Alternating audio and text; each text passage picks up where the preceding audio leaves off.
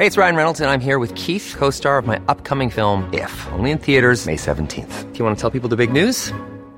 All right, I'll do. Sign up now and you'll get unlimited for $15 a month in six months of Paramount Plus Essential Plan on us. Mintmobile.com slash switch.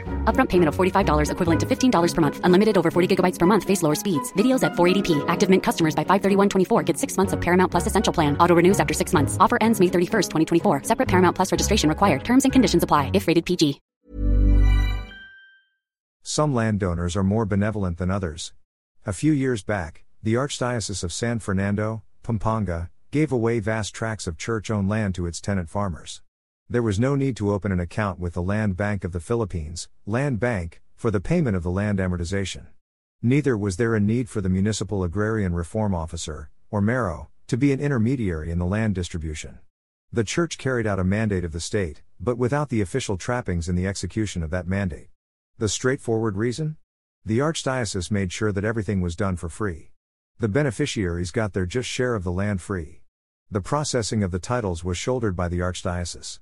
And the other sweet part was this the diocese did not split the land 50 to 50 with the tenants, the usual sharing arrangement. The tenants got 60%, and the Archdiocese, 40%. A priest liaison quietly knocked door to door to distribute the newly minted land titles, or certificates of land ownership awards, CLOAs, to the beneficiaries. The Archdiocese's share of the land is now being developed into a resettlement area for the poor, named for Pope Francis. Why do I know of this unprecedented act of benevolence? I was one of the many tenants cum cloa beneficiaries. It was done quietly, without any fanfare and with real urgency, with zero obligation on our part, the beneficiaries. One of the beneficiaries even said with some levity that the Archdiocese did not even compel us heathens to attend Sunday Mass regularly. There was this vague advice to us to nurture the land and, if possible, don't do the rush act of selling our share. I locked my cloa in a safe place and planned to abide by the advisory, no matter how vaguely stated. The story did not end there, with that gesture of extreme benevolence.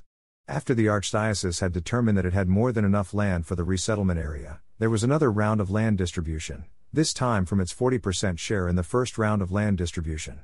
We all got second land titles under the same impossibly generous conditions as the first round.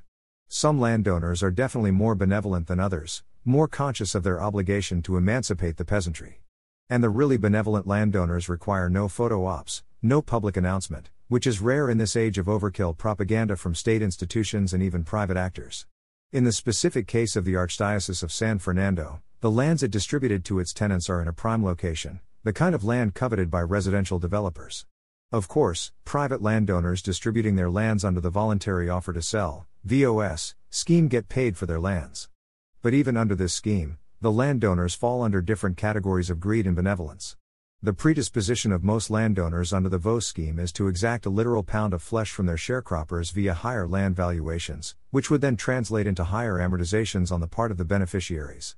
In collusion with pro landowner MAROs, the sharecroppers are sometimes duped into accepting 60 to 40 land sharing arrangements in favor of the landowners. But there are exceptions to the rule, and that was the luck of my late sharecropper father.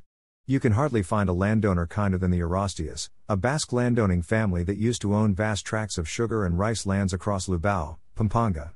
Valentin Arrastia, the patriarch, was a young adventurer from Basque country who landed in Lubao and, like the Basques before him, engaged in sugar farming, introduced the ways of modern sugar farming in the areas where they resettled.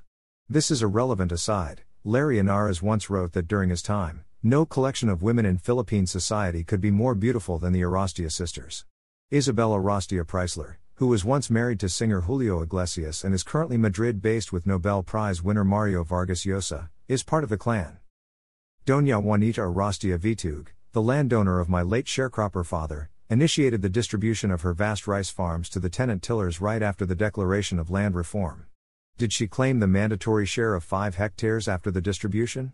Her former tenants were not even sure she claimed a mandatory share. These were her terms to her tenant tillers pay the lowest under the government valuation and pay when you are capable of paying. Ever the grateful tenant, my father never skipped a payment and, in due time, got his cloa from the former Arrastia land. Maybe it was noblesse oblige. Dr. Wenceslao Vitug, Doña Juanita's commoner husband, was one of the most highly regarded and busiest Philippine General Hospital based internal medicine practitioners during his time. But he always found time to take care of the medical needs of Doña Juanita's tenants. I have a fond recollection of how the grateful tenants repaid the couple's kindness.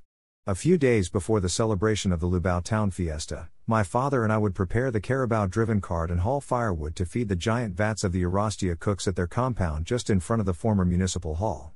Another aside, the old Arrastia Vitug house is now in Bataan, one of the ancient houses in the tourism showcase of President Ferdinand Marcos Jr.'s Human Settlement Secretary, Jose Jerry Acuzar. Indeed, history repeats itself. My sharecropper father was a kind hearted and socially conscious landowner. His sharecropper son, that's me, had the church for his landowner, and I could not ask for a more benevolent one. Maybe that was the reason we had no land amortization debt, and our names were not on that recent P 600 billion debt condonation roster.